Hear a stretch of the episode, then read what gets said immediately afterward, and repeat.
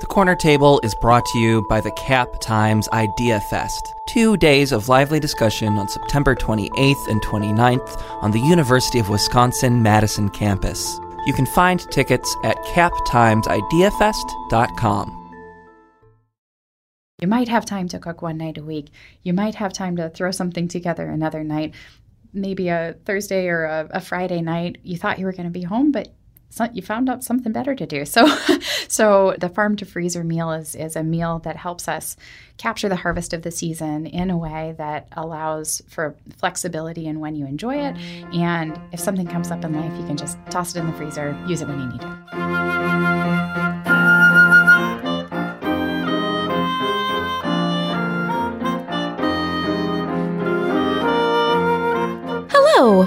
The Corner Table, a podcast about food and drink in Madison, Wisconsin, produced by the Capital Times. In preparation for this week's chat with Christy McKenzie, I stopped by Pasture and Plenty, her new space on the near west side. I was expecting a little lunch counter, but instead, I found this bright open space with lots of natural light, and even better, a menu that highlighted some of the 30 local farms they're working with for produce and protein. It was such a nice surprise.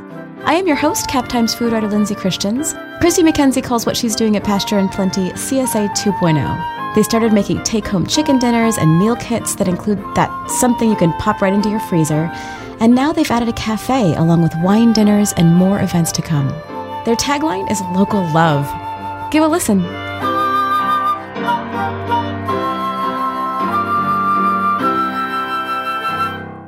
Welcome, Christy. I'm so glad you're here. Hi, thanks so much for having me. It's great to be here. You have a brand new, beautiful uh, food business Oh. over on the near west side. Thank you. Yes. I stopped in the other day. It's gorgeous. Oh, thank you. It's been a lot of work the last 10 months to get the get the building uh, renovated and back open. And you've been kind of doing a soft opening, right? Yes, we have. So we opened the doors really quietly about three weeks ago. Um, it seemed like every time I put a date on the calendar for an opening event, the roof would spring a leak or um, drywall repair wouldn't happen for for two weeks, or just you know remodeling old building issues. When I first read about Pasture and Plenty, it was about the meal kits and things that people could like pick up and bring home. Yes. Um, and then you were you were doing some stuff with Constant on the Square with like box dinners, I guess. Yes. Um, so when I went in there, I thought I don't know what I thought. I thought it was going to be like a, a counter or something, and it's so much more than that. It's like like beautiful open space and like a gorgeous like demo kitchen in the back, and like lovely like white tile and lots of light. And I thought, oh, maybe I'll stay here and just, and just to have a glass of wine and some food. So Well, that's exactly what we were hoping for. Yeah. Yeah. tell me a little bit about how that evolved because you've been around for a little bit, but Sure. it was different than what I expected. Sure. So when we um, when we put together the concept for the space um, and how it would bring people together around um, local food and and um, provide people different ways to connect with local food, we wanted a, a space that would be flexible that could serve our meal kit business, which is um, really robust. We're supporting about 30 local farms and ranches and preparing three meals a week for more than 100 households um, in the in the community and growing pretty quickly. Um, um, so that's happening out of our kitchens, but we also wanted people to be able to connect with kind of everyday, convenient um, farm to table eating in a beautiful setting. So, so we have um, kind of a deli and market where you can have grab and go overnight oats. You can grab and go chia pudding. Um, you can find beautiful wraps, sandwiches, soups. Um, but then we're also we also have sort of a simple cafe menu. So if you want to come in and sit um, and enjoy time there, hang out on Wi-Fi. um, and enjoy the space you can. Um, we we have this incredible building that's on the corner of Highland and University that was originally a Rennebohm's pharmacy, and and it had a lunch counter. So it it was originally built as um, as a hub to serve people's everyday needs, and and we're hoping to do the same with the food business that we've got. Are you getting a lot of folks coming in from the hospital? We do, yeah. We're we're in that great crossroads. So we get people who are commuting in and out um, of the neighborhood for their work. We're um, seeing people who are working at the university, at the VA hospital, at University Hospital. We're feeding a lot of residents um, and and other students um, who who are looking for healthful ways to fuel themselves um, and feel good about doing something that's convenient. Tell me about those 30 far- 30 farms. That's that's a full-time job just doing that to like work with that many different It sort is. of individuals and and um, Yeah, there's a lot of complexity in working with um, that diverse of, uh, uh, supply chain. There are a lot of weeks where the the way the communication works with the farmers is that we hear they have 50 pounds of eggplant they need to figure out what to do with. They they have 200 pounds of kale that has to come out of the ground before the thunderstorm hits, uh, whatever it might be. And, and we give a, a pathway to market for that. So for a lot of farms that we work with, um, they're smaller scale um, and, and we're able to be really responsive to what, what they have um, um, coming to harvest. And um, then also, you know, being in our second year now, we're, we're beginning to be able to plan ahead and work with farmers to say, um, we can use this many pounds of broccoli, that we can use this many pounds of sweet potatoes through the winter. Um, and it's it's really exciting to be able to support our farms, our local farms, and having um, one more kind of stable uh, kind of market path. Tell me about how the meal kits work because when I hear meal kit, I think Blue Apron Sure. or something similar. But you're also doing like farm to freezer stuff. So Yes. talk a little bit about that plan. So when we um, came up with the, the model for our meal kit, we really wanted to create something that reflected the way real households, real active households work, which is you might have time to cook one night a week. You might have time to throw something together another night, maybe a Thursday or a, a Friday night. You thought you were going to be home, but you found out something better to do. So, so, so ha, um, the farm to freezer meal is is a meal that helps us capture the harvest of the season in a way that allows for flexibility in when you enjoy it. And if something comes up in life, you can just toss it in the freezer, use it when you need it. That is how I also live. well, I think about like I, I get I get to the market and I see all this beautiful produce or things that I want to make and I get especially this time of year I get so Yeah. excited. Like oh look at all the different kinds of eggplant. Oh yes, um, but then I'll want to do something on Friday night but there's a wine tasting at Square that I want to do or you know I just I feel like pizza life happens. yeah and so I'll end up cooking it or making it or whatever on Saturday afternoon for lunch or Yeah. something and you just Yeah. you have that flexibility with it Yeah, exactly. And for me too, uh, Tony, my husband and I um, have always I I had a two job household, um, sometimes more. and um, with that, and then adding kids, um, the reality of the schedule, we love to cook, and and I would love to have the time to make homemade lasagna, make homemade pot pies, to to really you know to break down a farm box every day. But when when we were living that, we were finding that we had a lot of food waste. So even though we had a, a beautiful farm box coming every week and the best intentions of getting to everything, um, we, we found that we were doing a lot of scrambling to throw it all into a soup at the end of the week or, or do something to save it um, before it ended up in our compost. And so so for me it was it's almost like CSA 2.0. It's how, how do you support the same farms that you you want to support, but in a, a in a pace and, and a, at a level of convenience that um, helps minimize that waste and kind of maximize the impact that you can have. it makes so much sense Thanks. all I can think about is just the cabbages, like cabbage. I or like the amount of corn. And I love share boxes for that reason. Be like, Yeah. okay, so there's just two of us. Well, I'm going to take four corns and give you all the rest. yes, and there's so many great. Um, the CSAs are being so flexible with that, doing quarter shares or half shares Yes. or every other week shares. So there are tons of great solutions for it. Ours is just, you know, it's another way. And um, and what we're finding is that people are are complementing that other farmers market direct you know farm relationship or direct buying that they're doing with our type of service to help make their lives easier So, because you're working with so many farms and you're working super seasonally, it strikes me that you wouldn't necessarily be able to say to the families that you're doing three meals a week for, you're going to have X, Y, Z. You, it has to be more flexible than that. I would imagine, Sure. right? Yeah, it's it's a great um, it's a great riddle to figure out how to help people understand um, what they can rely on and what they can plan for, um, but at the same time have that flexibility. So so we um, right now we're writing menus um, in in kind of the week before the the meal kit delivery happens. Um, you get an email on Friday, so you know what's coming the next week.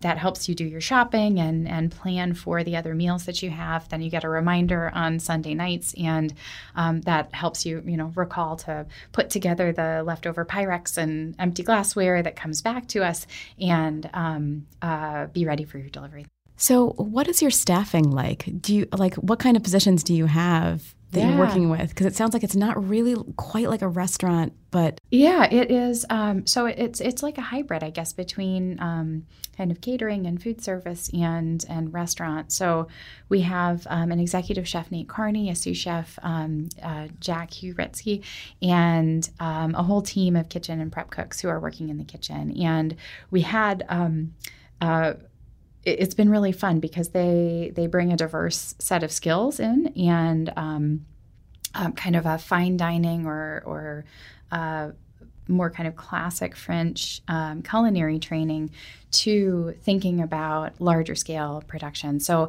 tons of, com- of diverse recipes, um, international flavors. Um, so, lovely tikka masala, incredible lasagnas, um, risotto, and grain dishes.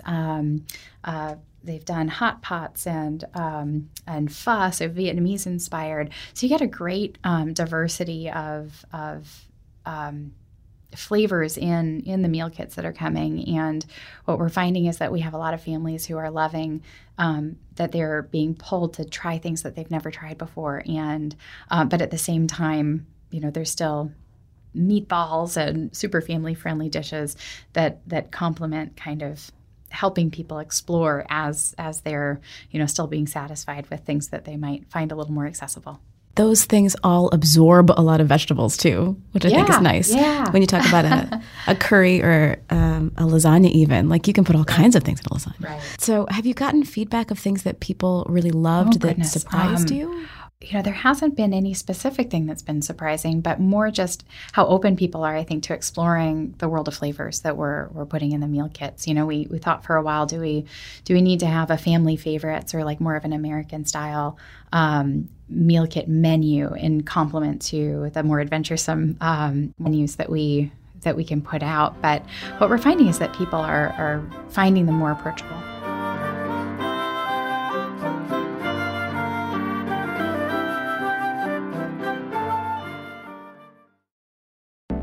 Corner Table is sponsored by the Cap Times Idea Fest, an event with an exciting lineup of guests, including David Axelrod. The fest is in Madison on September 28th and 29th. You can find tickets at captimesideafest.com. So, what's your background? Do you come out of restaurant culture? Uh, a little bit, a little bit more on the business side now, but I, I cooked my way through school um, uh, in kitchens. Uh, was lucky to work with Odessa Piper at um, L'Etoile and roll pastries and do a little bit of um, cafe prep work when I was in college. I um, worked as a demonstration um, cook and prep cook, kind of support cook out at Sub Zero and Wolf worked at the specialty counter at Whole Foods. I learned a lot about coffee and cheese and um, chocolate, you know, all the good stuff. and um, and then moved more into into business. I worked with AllRecipes.com in Seattle for about ten years, and moved then into um, sponsorships and advertising that that wrapped around the the food content. How did you decide to open Pasture and Plenty? Well, I guess, you know, ever since I was working in kitchens when I was young, I thought about starting a food business. And um, I, I, studied uh, rural sociology in college, which now is called community and environmental soc. And my focus was on food systems and local community um, development and um, uh, really coming back to this is is coming back to or starting this is coming back to um, what I always thought I would do with my life. And um, I had a major medical event a couple of years ago that put me on the couch, we'll say. And and as I was staring at the ceiling recovering, I thought, gosh, if I am not doing what I feel like I'm meant to be doing, I should get to work. So um, this is this for me is uh, uh, getting to what I have always felt like I should be doing. There are dinners that you're doing. Um, I know that you've done some other like outreach and yeah. like interactive kinds of things. So for me, you know, putting together this local food business is more than just um, uh, helping people eat well. It's also about being out in the community, creating relationships, helping grow this network of people who are engaged in, in local food culture and supporting local food business. So um, we were lucky to pop up at the Good Day Market a few weeks ago. Uh, we have a beautiful farm dinner um, planned for Saturday night at Still Point Flower Farm. Um, the Molinas are, have been great partners out there. Um, we are um, working on a cooking class schedule and um, wine dinners um, for our shop. We've got a beautiful demonstration kitchen that's that's kind of ready for fun. We, we built it as a um, kind of a blank slate so that people could consider it a community resource for food events and um, maybe trying out concepts that they haven't had space for before. That's really cool. Yeah, the demo kitchen looked really neat. Oh, thank you. And it's just it's right there as part of the the dining yeah. area, which is really cool. And I was inspired by that. Um, the design of All Recipes um, offices had the kitchen at the heart, and and it was this incredible space. It was also for recipe testing and events. It was it was part of the everyday, you know, heating up your lunch and having conversations about um, uh, life and food and if you always think about like the kitchen becomes the space where the party always goes, right? So for me, the the kitchen serves um, a lot of purposes for our business. So there's space for our meal kits to be tested like they would in a home kitchen. Um, it provides a, a, space to get together and do those cooking classes or have a studio for um, food photography. So we're hoping we're hoping a lot of people come in and use it in different ways. That's really cool. You're still sort of in progress of like fully building out the space, right? There, is there still some stuff that's in the works? Yes, so we do have uh, some areas of the building that we're still working on. Um, the basement hasn't been redeveloped or refinished yet. We're hoping to create some more processing space there, some more refrigeration. Um, as you can imagine, you you find your your edges pretty quickly when you're um, working in a new space. So um, uh, we're supported by a Buy Local Buy Wisconsin grant to develop more value added products and to um, work on our uh, farm to freezer freezer products, and so we need a little more space for that. We have uh, the old sushi box dining room, which will be a community room um, and a space for private dining, and um, you know, planning some work with a local artist to put a mural on the wall on Highland, and so there's some ex and, and a, a kitchen garden. So there's some exterior work and some in, interior work still left to do. When you mentioned farm to freezer, I, am thinking about how you hear a lot from farmers, especially during harvest, how one of the barriers for them is, you know, I've got all this beautiful squash in my field, you know, maybe can get some gleaners to come and get it, but then like what becomes of it. Yeah. Um, and Chris Brockle with Healthy Food for All has has talked about sort of this need um, to have more, basically value added like processing muscle yes. and resources behind these yes. things. And cooler space is a big one, but also just like people being willing to say, I'll take those tomatoes and turn them into salsa yeah, and maybe, yeah. you know, charge the farmer a small fee for doing that, but then they can sell that and they yeah. can have this extra sort of resource for some of that produce. So, you know, there's a local um, uh, food business owner, Laurel, um, who owns Ugly Apple, who has this great model. She's she's doing that. She's gleaning. She's creating uh, a space and um, uh, both for her food cart and then um, in food processing to create jams and other things. Uh, gleaning the fields and taking those seconds and doing something with them um, that of course, honors all the work that goes into growing them, but also the potential um, that they have, and and so saving them from the waste stream.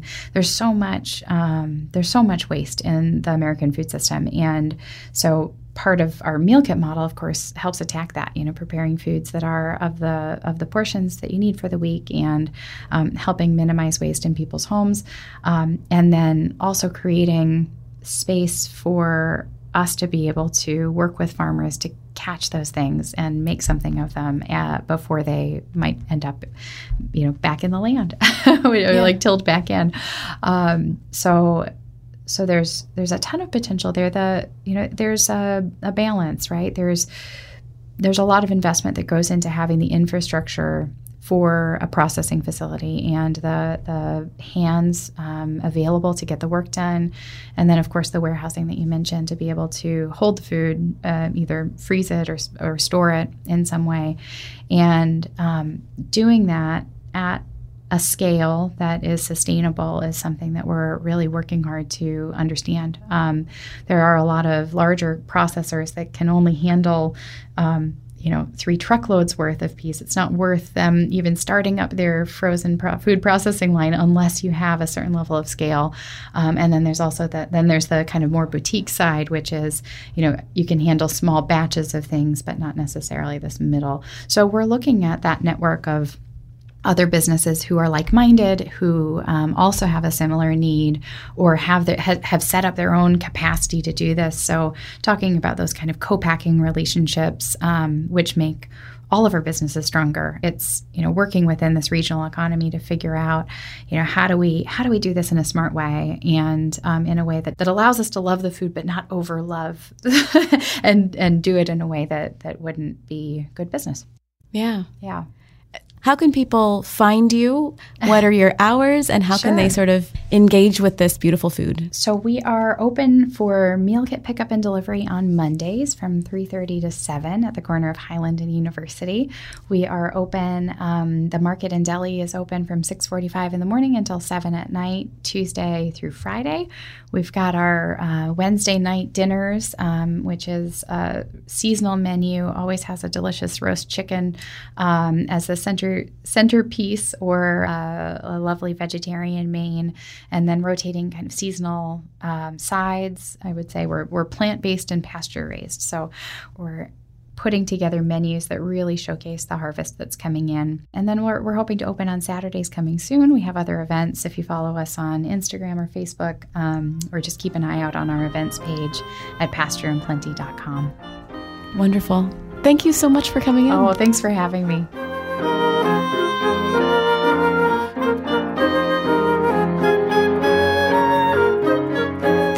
Corner Table, a podcast about food and drink in Madison, Wisconsin, produced by the Capital Times. Our music was composed by Patrick Christians. You can find out more about Pasture and Plenty on our website, as well as other food related stories. I recently reviewed Tin Fox on Monroe Street, and I did a story about how restaurants recover from disaster. Those are all up on captimes.com right now. Subscribe to The Corner Table on iTunes or wherever you get your podcasts. I'm your host, Cap Times food writer Lindsay Christians. Inspired by my stop at Pasture and Plenty, my wish for you this week is a piece of focaccia with good olive oil and herbs on top. Cheers!